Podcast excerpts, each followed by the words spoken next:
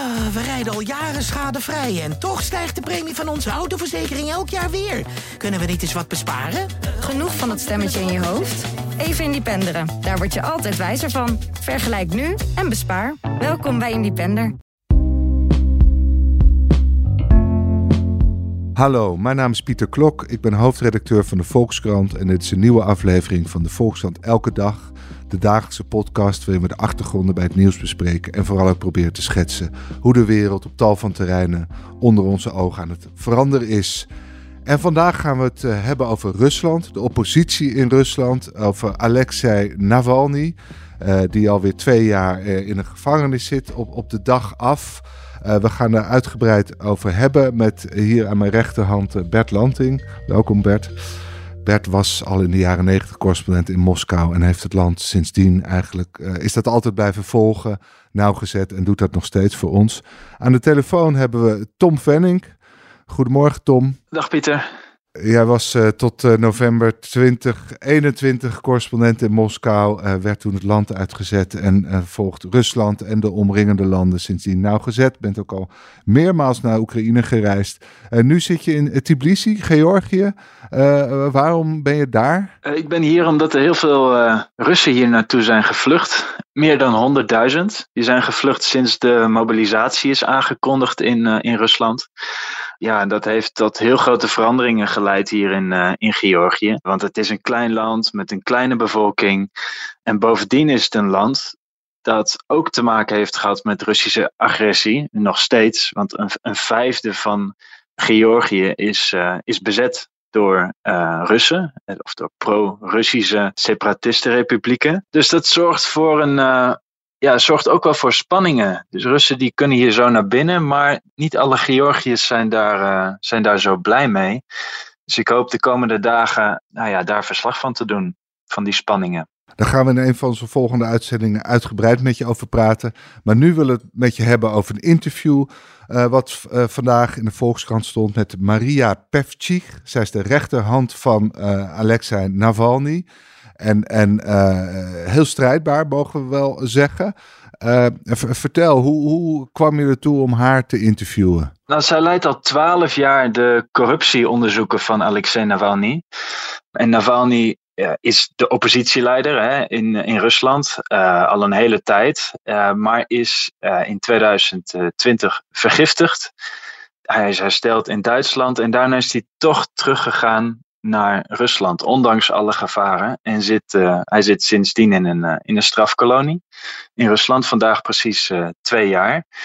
Zijn werk wordt voortgezet door mensen als Maria Pevchik die zit in het buitenland. Zij zit in, in Londen, is ook vaak in de Baltische landen. Uh, en, en vanuit daar probeert, probeert ze zijn werk door te zetten. Dus ik was heel benieuwd naar, ja, hoe doe je dat als je in het buitenland zit en je, je baas zit in een gevangenis in Rusland. Dus dat betekent ook dat als je vanuit het buitenland Poetin hard aanpakt, dat de kans bestaat dat ze Navalny daardoor nog harder gaan aanpakken in de, in de gevangenis. Dus ik, ik, ik was heel benieuwd naar, naar ja, hoe ze te werk gaat. Maar zij is Rusland dus al eerder ontvlucht en heeft besloten vanuit het buitenland Poetin te, te bestrijden. Ja, want vanuit Rusland is dat niet meer mogelijk. Als je in Navalny's team zit, dan word je in de gevangenis gezet. Daarom zijn eigenlijk alle aanhangers, alle collega's van Navalny vertrokken. Een aantal zit ook in de, in de gevangenis, is dus eigenlijk te laat uh, vertrokken of heeft toch besloten om net als Navalny te blijven. En de anderen doen dat vanuit, uh, vanuit het buitenland. Hey, nou, Alexa Navalny uh, was oppositieleider, zoals je zegt, heeft meermaals aan verkiezingen meegedaan. Maar parallel daaraan doet hij dus ook onderzoek, corruptieonderzoek. En daar heeft deze Pevcik eigenlijk al vele jaren een belangrijke rol bij gespeeld. Uh, waarom is hij dat er überhaupt gaan doen, Navalny? Ja, Navalny is begonnen met corruptieonderzoeken omdat hij al heel snel, dus op jonge leeftijd, erachter kwam dat, dat er heel veel corruptie is om hem heen. Dus hij zag het in, in zijn kindertijd, toen hij naar de universiteit ging. En hij wilde daar wat aan doen. Dus hij heeft dat eerst uh, in een blog aan de kaak gesteld. Dat blog werd steeds groter en groter, kreeg steeds meer aanhangers. En toen ging hij ook naar oppositiedemonstraties. En die corruptieonderzoeken die hij maakt, die staan allemaal op YouTube. En dat, team van hem kan heel goede video's maken. Het ziet er allemaal heel gelikt uit. Ook met veel humor. En ja, als je daarnaar kijkt als Rus, dan zie je dat Poetin, maar ook eigenlijk iedereen om Poetin heen, schat en schatrijk is. Je ziet hoe ze leven. Dus je ziet hun huizen, hun villa's, je ziet hun jachten, uh, hun vakanties in, in Italië, in, uh, in Engeland, in het Westen, dat ze eigenlijk zogenaamd zo haten. Daar zitten ze ondertussen zelf vakantie te vieren en dure champagne te drinken. En daarmee ontmaskert Navalny Poetin als echt een, een, een corrupte boef. Uh, en de mensen om Poetin heen ook. Daarmee heeft Navalny heel veel aandacht gekregen in Rusland. En dat team van uh, gaat daar, gaat daar nu gewoon mee door, maar dan vanuit het buitenland. Ja, maar het pijnlijke is, je schetst het al. Dus nou ja, zodra zij weer dit soort onthullende video's maken, moeten ze bang zijn dat Poetin vervolgens besluit om Navalny nog harder aan te pakken. Wat, wat weten we van hoe hard Navalny nu wordt aangepakt in het strafkamp? We weten dat hij heel veel tijd zit in de isoleercel. Dus hij wordt telkens naar de isoleercel gestuurd voor de kleinste vergrijpen. Dan heeft hij bijvoorbeeld zijn, uh, zijn gezicht gewassen om kwart over vijf ochtends, terwijl dat pas om zes uur ochtends mag volgens de regels in de gevangenis. Of hij heeft een scheldwoord gebruikt. Of uh, hij weigert om een hek te wassen. Dat soort opdrachten krijg je daar in die gevangenis. Was een hek. Ja, hij weigert dat omdat hij dat totaal zinloos vindt. Maar ja, de consequentie is dat hij dus telkens naar een, uh, een heel kleine cel wordt gestuurd van zes vierkante meter. Dan heb je een, uh, heeft hij een krukje. Hij mag één boek meenemen. Er is ook wel een bed, maar dat wordt uh, gedurende de dag ingeklapt. Dus hij kan alleen liggen tussen 11 uur s avonds en tussen 9 uur s avonds en 5 uur s ochtends. En ja, hij zit daar nu met uh, nog iemand in de cel. Die man die wordt telkens naar de ziekenboeg gestuurd, ook al is die gewoon gezond. Maar ja, als je in een ziekenboeg ligt, ja, daar gaan allerlei virussen rond. Dus hij komt telkens ziek terug bij Navalny in de cel. Dus Navalny's team zegt dat die man wordt gebruikt als biologisch wapen eigenlijk om, om Navalny ziek te krijgen. En nu is Navalny ook ziek. En tegenover hem in de cel zit een, uh, uh, iemand die hij omschrijft als een gestoorde gek. Dat is iemand die echt helemaal in de war is en, en, en 15 uur per dag aan het schreeuwen is. Uh, en daardoor kan Navalny ook niet slapen. En ja, slaaponthouding is, is echt een martelmethode. Dus hij is ziek, kan niet slapen, zit in een heel kleine cel. Dus ja, het lijkt erop dat het Kremlin hem echt probeert te breken. En dat die slaaponthouding, dat deden ze ook al in het vorige kamp. Want daar werd hij uh, in de nacht, werd hij ieder uur werd hij wakker gemaakt. En dan schenen ze met een lampje op zijn hoofd om te kijken of hij er nog wel was. Of hij niet ontsnapt was. Dat was natuurlijk uh, echt pure nonsens. Mm -hmm. En dat is, was gewoon om het te breken. Maar hebben we, het, idee dat ze daar slagen om hem te breken? Of, of hoe gaat het met hem? Nou, hij is nog steeds niet gebroken. Want we horen regelmatig wat van hem uh, via Instagram daar zet hij telkens berichten op. En ik, ik heb Maria Pevcik ook gevraagd van ja, hoe komen die berichten nou eigenlijk uit de gevangenis? En zij zegt dat uh, Navalny de berichten dicteert aan zijn advocaat, want hij mag zijn advocaten nog zien.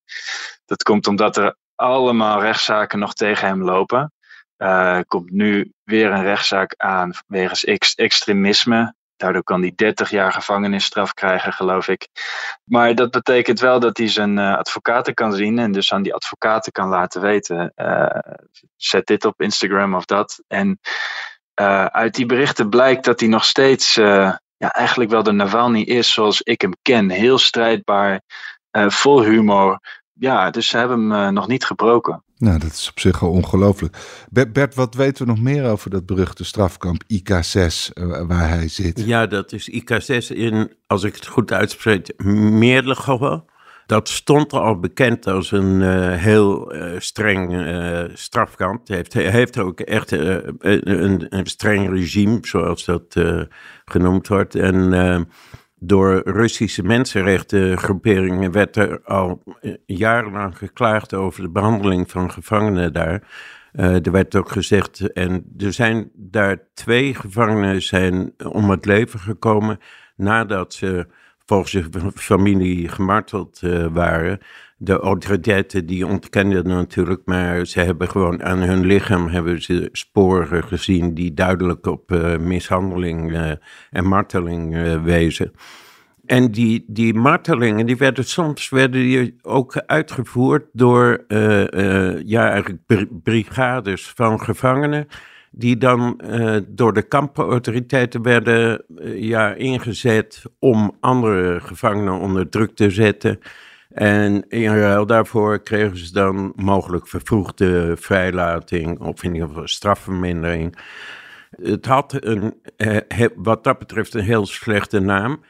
Ik denk dat gek genoeg misschien het op dit ogenblik iets moeilijker voor hen is om zich te buiten eh, te gaan aan dergelijke praktijken nu uh, Navalny daar is en toch een beetje de schijnwerpers op dat uh, kamp staan. Maar natuurlijk blijft er nog, uh, ja, blijven die methoden over waarover Tom het net had, om hem gewoon geestelijk uh, te proberen te breken. Want Navalny, die heeft volgens mij ook geschreven dat Wagner is daar ook gevangenen komen werven. Het is ook een van die plekken ja. waar zij... ja. Ze schijnen daar een stuk of, nou ik geloof, vijftig gevangenen geworven te hebben voor de strijd in uh, Oekraïne. Ze zijn dus uh, twee keer geweest. Uh, nog niet zo lang geleden was de laatste keer. Tom, maar wat kan Maria Pevci doen als ze niet in Rusland is en, en ongetwijfeld afgesneden is van heel veel bronnen? In hoeverre kunnen ze die anticorruptieonderzoeken doorzetten? Dat is wel moeilijker geworden, omdat Rusland een regel heeft ingevoerd waardoor alle kadastergegevens van uh, Russische politici en, en topambtenaren geheim zijn geworden. Dus het is wel moeilijker geworden voor haar om erachter te komen welke huizen de, de topambtenaren hebben. Maar ja, ze, slaag, ze slaagt er nog steeds in om uh, onderzoeken te maken waar ja, zelfs Russen toch wel uh, verrast van raken. Ze heeft onlangs video's gemaakt over, uh, over mensen uit de top van het Russische leger. Bijvoorbeeld over uh, generaal Surovikin. Dat was tot voor kort de, de bevelhebber van de invasie in, in Oekraïne. En ze heeft laten zien dat die man schatrijk is geworden door de oorlog in, in Syrië. Daar heeft hij ontzettend veel geld aan verdiend via een, een corruptieschema. En ja, dat, dat maakt Russen toch wel boos. Want heel veel Russen worden gemobiliseerd en eigenlijk zonder uitrusting naar het front gestuurd. Waardoor familieleden ja, hun, hun auto bijvoorbeeld verkopen om, uh, ja, om, toch maar een uitrusting te kunnen aanschaffen voor hun gemobiliseerde familielid. Ja, en als ze dan uh, in een video van, van Navalny's team zien dat de generaal schatrijk is en andere mensen in het leger ook, ja, dan, dat is in ieder geval de hoop van Pevchik, dan worden Russen toch nog bozer op Poetin en, en zijn team. Dat is wat ze probeert te doen. Ze roept ook westerse regeringen op om sancties uit te voeren tegen deze corrupte Russen. Uh, ze wil dat 6000 Russen uh, op de sanctielijst komen. Op dit moment staan er 800 op. Ja, je kan zeggen, nou, dat is niet zoveel uh, van, van, van de 6000. Maar het zijn er al wel 800. En voor de oorlog waren het er niet, zo, uh, niet zoveel. Dus ze slaagden wel in om Europese regeringen wakker te schudden wat dat betreft. Het doel is dus tweeledig, zou je kunnen zeggen. Ze probeert de Russen nog steeds te bereiken. En, en kunnen we inschatten in hoeverre dat lukt? Eh, kunnen Russen daar gewoon naar kijken, naar die filmpjes? Ja, want YouTube is nog steeds niet geblokkeerd in Rusland. Dus je kunt die filmpjes nog steeds bekijken. Het kan zijn dat uh, YouTube binnenkort ook geblokkeerd wordt, net als uh, Facebook en Instagram, want die zijn nou wel, die staan nou wel op de zwarte lijst. Maar op dit moment kan het nog. En die video's krijgen ook uh, veel kijkers, echt miljoenen per video. Dus ja, dat, dat kan nog steeds. Ze bereikt de Russen nog steeds. Ja. Maar het tweede doel is dus heel expliciet uh, om westerse regeringen te bewegen om, om, om nog veel meer Russen op de sanctielijst te zetten.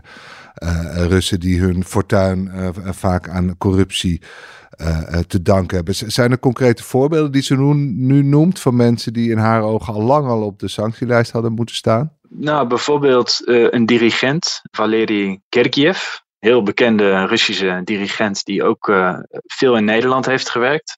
Het is een eigen festival in Rotterdam. Uh, hij heeft een koninklijke onderscheiding gekregen. Maar is wel uh, ja, echt nauw bevriend met Poetin. Staat ook achter de invasie van Oekraïne. Maria Pevchik zegt: deze man moet op de sanctielijst. Want kijk ook naar al die bezittingen die hij heeft in Europa, in Italië, en, maar ook in Rusland. Die man heeft zoveel geld, dat kan die nooit hebben betaald met zijn salaris van het uh, muziekhuis waar hij werkt in, in Rusland. Dus dat moet een corrupte man zijn.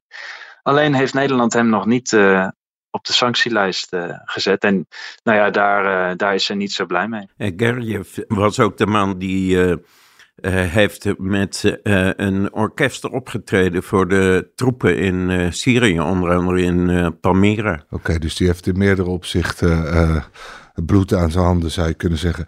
En Tom, hoe, hoe, wordt, hoe wordt zij nu gefinancierd? Krijgt ze veel westers geld om, om haar onderzoek voor te zetten? Of zijn er nog steeds Russen die haar steunen? Het zijn Russen, maar ook mensen in het buitenland. Via die video's roepen, roept het team van Navalny al jaren op om uh, geld over te maken. Dat hebben veel mensen ook gedaan. Zeker toen Navalny uh, veel in het nieuws was, bijvoorbeeld uh, rondom zijn vergiftiging.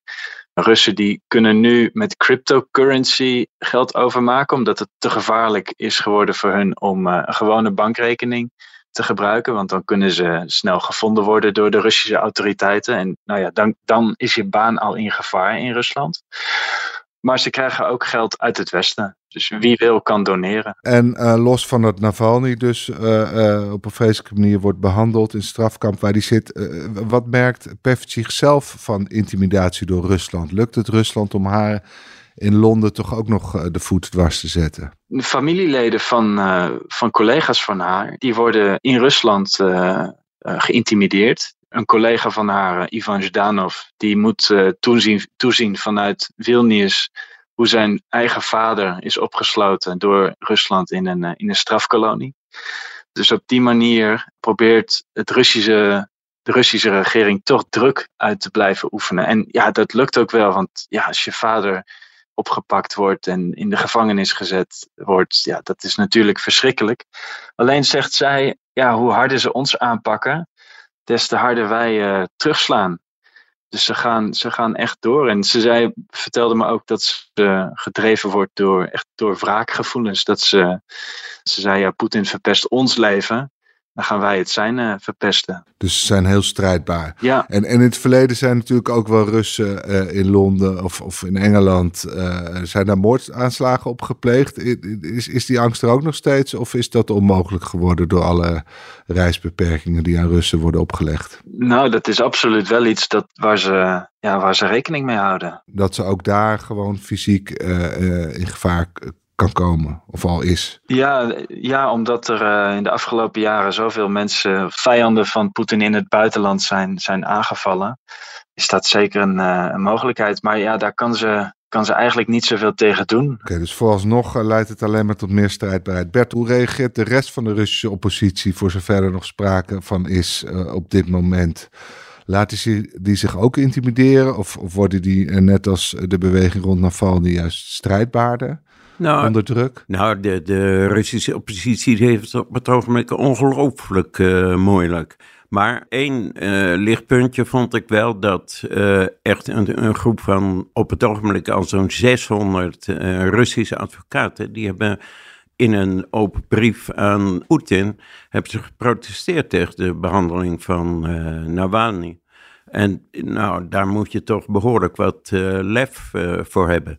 Maar verder zie je dat het eigenlijk alle bekende oppositieorganisaties, uh, mensenrechtenorganisaties onmogelijk gemaakt wordt in Rusland te opereren. Je hebt Memorial, dat eh, was eh, wel de bekendste organisatie. Die is het werken vrijwel onmogelijk gemaakt. Die zijn ook tot uh, buitenlandse agenten en die. Die, die probeerden vooral misdrijven uit het verleden te Nou, zo zijn ze eigenlijk begonnen. Ze zijn begonnen als een organisatie die onderzoek deed naar de misdaden onder het ja, communistische bewind. En dan vooral natuurlijk onder Stalin. Maar gaandeweg zijn ze zich steeds meer gaan bezighouden. Gewoon met de misdaden die ze om zich heen zagen. En de overtredingen van uh, mensenrechten. En uh, ja, wat dat betreft, daardoor zijn ze echt in de problemen gekomen. Ja, maar eigenlijk schets je dat, dat de oppositie. Hè, los van dit soort belangrijke initiatieven, zoals, zoals die van, die advocaten, stapsgewijs wordt koud gesteld. Dat ze eigenlijk geen kansen kunnen, ook niets. Nee, zeker. Eh, op het ogenblik proberen ze zelfs de aller, alleroudste uh, Russische mensenrechtenorganisatie, en dat is de Moskouse Helsinki-groep. Mhm. Die is opgericht midden uh, jaren 70, na het afsluiten van de Helsinki-akkoorden, waarin de Sovjet-Unie destijds ook beloofde dat ze de mensenrechten en de vrijheid van mening zouden respecteren.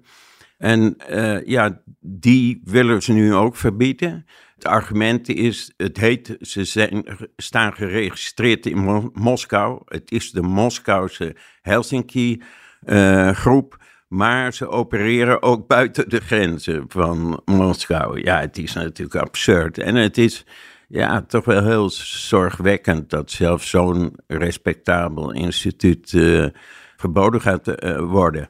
En, en verder zie je dat uh, het uh, parlement, het Russische parlement, heeft dit jaar werkelijk een hele stroom van wetten aangenomen, waarmee eigenlijk, een, ja, kun je langzamerhand wel zeggen, een, een soort uh, totalitair systeem wordt ingevoerd. Ze trekken zich niks meer aan van de uitspraken van de Raad van Europa. Tegenwoordig is het mogelijk om een organisatie of mensen tot buitenlandse agent te verklaren, zelfs zonder dat ze financiering uit het buitenland krijgen. Dat was uh, aanvankelijk het uh, argument. Ja, zo zijn er nog een, een heleboel andere dingen. Dus bijvoorbeeld, ze hebben ook een wet aangenomen dat de, het ministerie van Justitie kan gewoon media zonder tussenkomst uh, van de rechter verbieden als ze wat zij noemen nepberichten over het leger verspreiden of, dat zeggen ze dan, duidelijke minachting tonen voor de Russische staat of de Russische constitutie.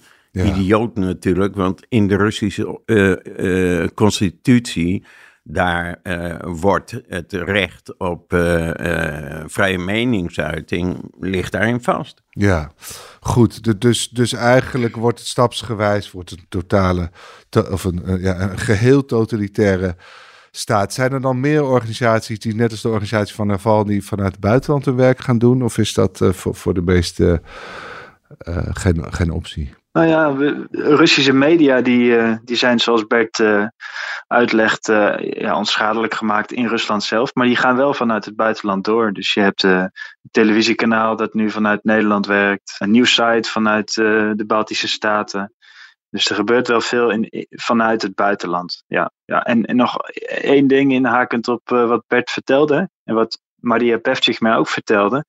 Dat, ja, Russen worden wel, zeker de Oekraïners, gezien als toch wel een passief volk. Van hé, waarom komen ze nou toch niet in opstand tegen Poetin? Waarom doen ze niks aan deze oorlog?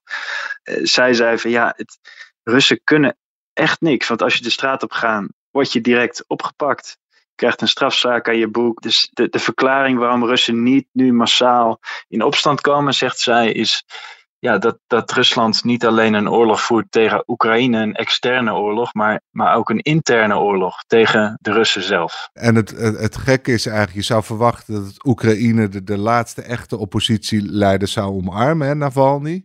Uh, maar dat is niet het geval, geloof ik. Hè? Daar hebben ze bedenkingen bij. Ja, ze zien hem uh, als een nationalist, als een, uh, zelfs als een imperialist. En dat komt omdat Navalny in, in 2014 niet zo hard is geweest in het uh, veroordelen van de annexatie van de Krim. Hij zei: het is een totaal illegale annexatie, maar ja, die gaat niet worden teruggedraaid. En Oekraïners vinden dat, dat hij zich daar harder over had moeten uitspreken. Dat doet hij inmiddels, geloof ik wel, hè? Ja, dat doet hij inmiddels wel. Ja, ja, maar de Oekraïners zijn dat niet vergeten uit 2014. Nou, vooral dat hij het had over dat er een tweede uh, referendum gehouden zou moeten worden. Ja, dat, dat ging wel erg moeilijk uh, erin uh, bij de Oekraïners. Want ja. dat, hij wekte daarmee toch wel de indruk dat hij het eens was met wat veel Russen vinden, namelijk dat uh, de Krim ja, nu eigenlijk toch ja, historisch Russisch gebied is. Goed. Bert, mag ik je heel hartelijk danken. Tom, ook bedankt dat je ons vanuit Tbilisi te woord kon staan. En nou, veel succes daar. Graag gedaan. Uh, u luisteraar, dank voor het luisteren naar deze aflevering van de Volksstand Elke Dag. Morgen zijn we er weer. Graag tot dan. Um, past onze autoverzekering straks nog wel bij de nieuwe auto die we gaan kopen? Of kunnen we met overstappen flink besparen? Genoeg van het stemmetje in je hoofd? Even Independeren. Daar word je altijd wijzer van. Vergelijk nu en bespaar. Welkom bij Independer.